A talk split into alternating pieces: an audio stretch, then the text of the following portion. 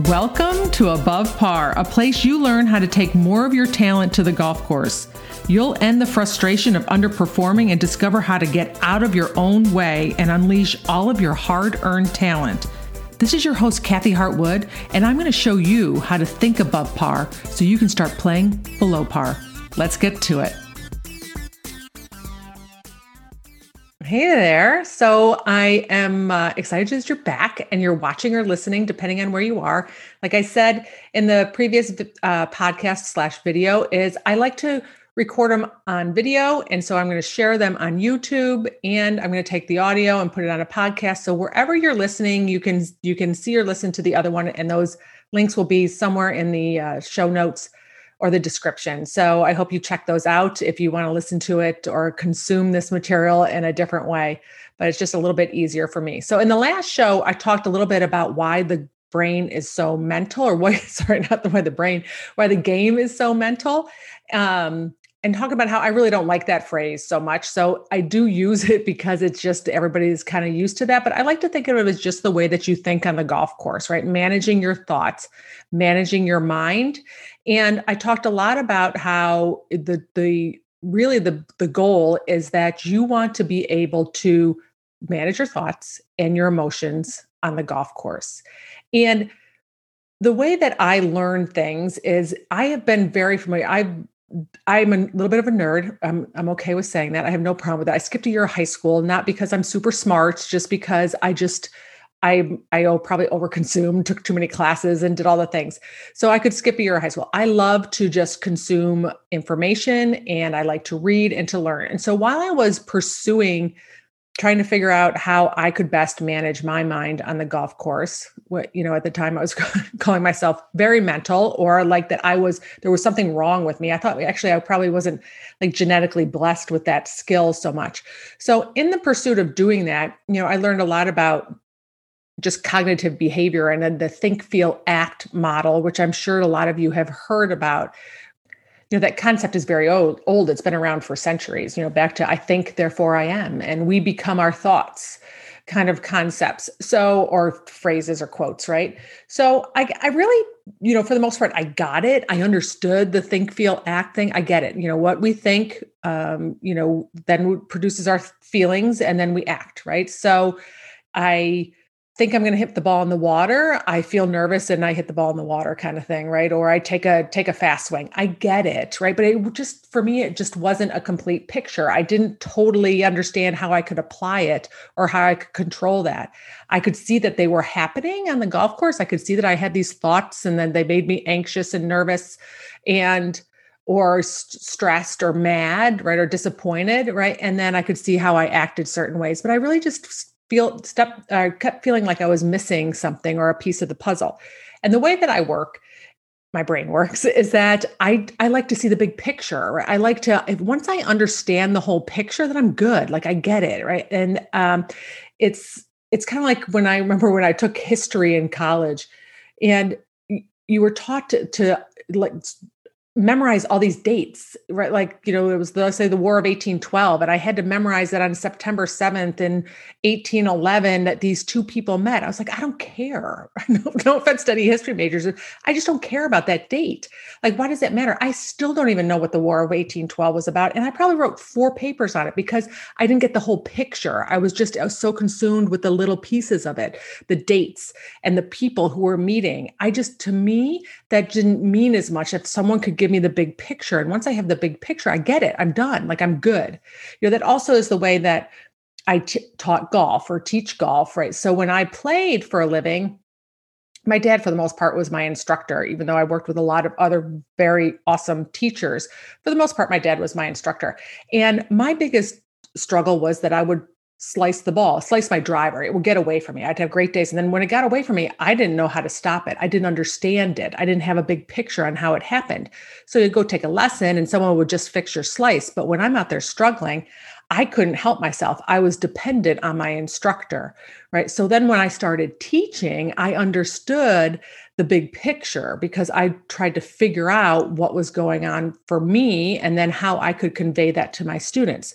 So I taught and uh, how, or I still teach y'all on understanding the big picture, right? So because and probably probably to there's so many instructors that teacher golf teachers that really just teach you how to fix something or a band-aid. And I try and teach I don't want them dependent on me. I was dependent on my on my instructors to fix me. So if I struggled, I had to run back to them to fix me. But if I understood it, I could I had a component where I could help myself.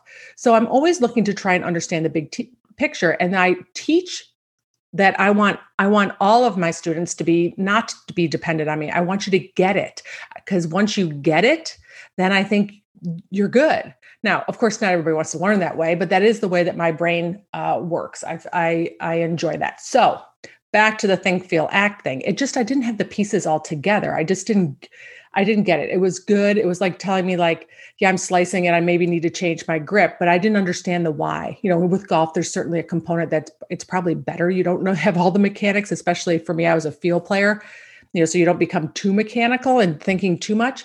But I really didn't understand any of it. People would just tell me how to, you know, fix one thing. It would straighten out my ball, and then I just hoped and prayed and hung together through the next tournament, right? Until I could go back and get some more help and um, you know, keep everything kind of on an even keel, like no big ups and downs in my swing or my ball uh, striking. So I started, of course, studying and learning more.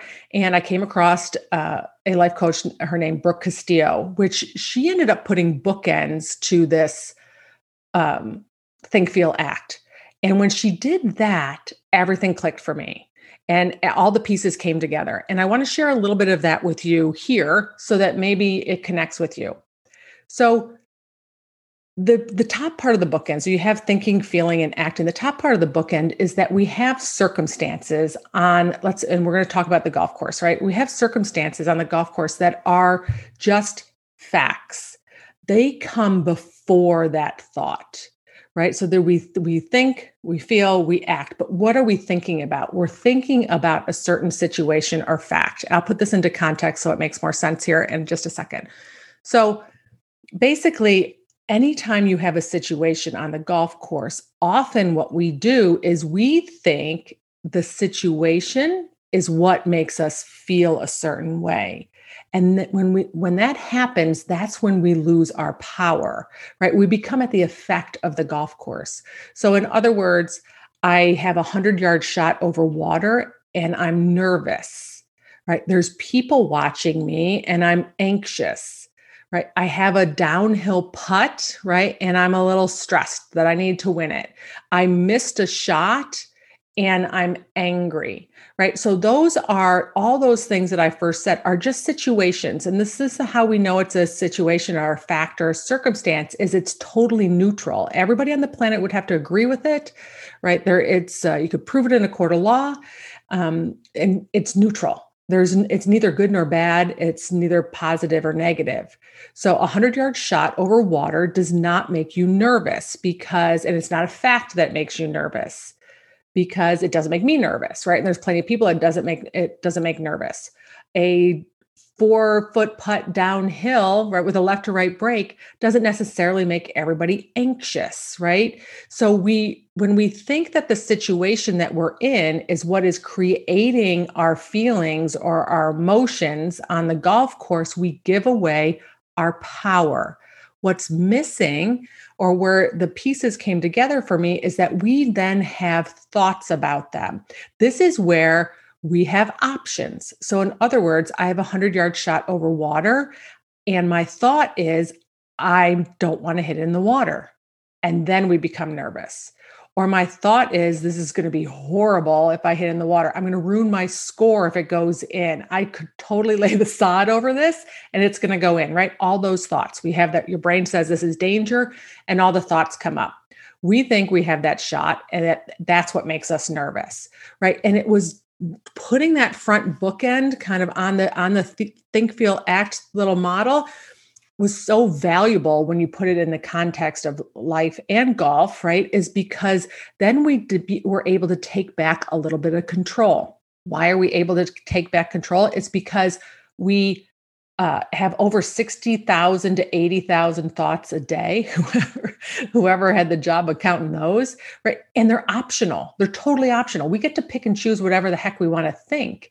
And what happens is when we don't notice the thought that's in between the situation that we're in on the golf course and the feeling that we have, that's when we don't have any choice of, involved in it, right? That's where we feel like that we're at the effect of the golf course. So we have the power to pick whatever the heck we want to think right? It's all really just an illusion in our head anyway. We we get to the, our thoughts right? We they just kind of fly by. Some of them it's like a ticker on the news right? These thoughts are going by and we get to pick and choose which ones we want to think right? Some of us ser- some of them serve us and some of them don't. We let them keep going by right? So being able to pick your thoughts on the golf course is super powerful. This is where you start to take back control of how you perform on the golf course.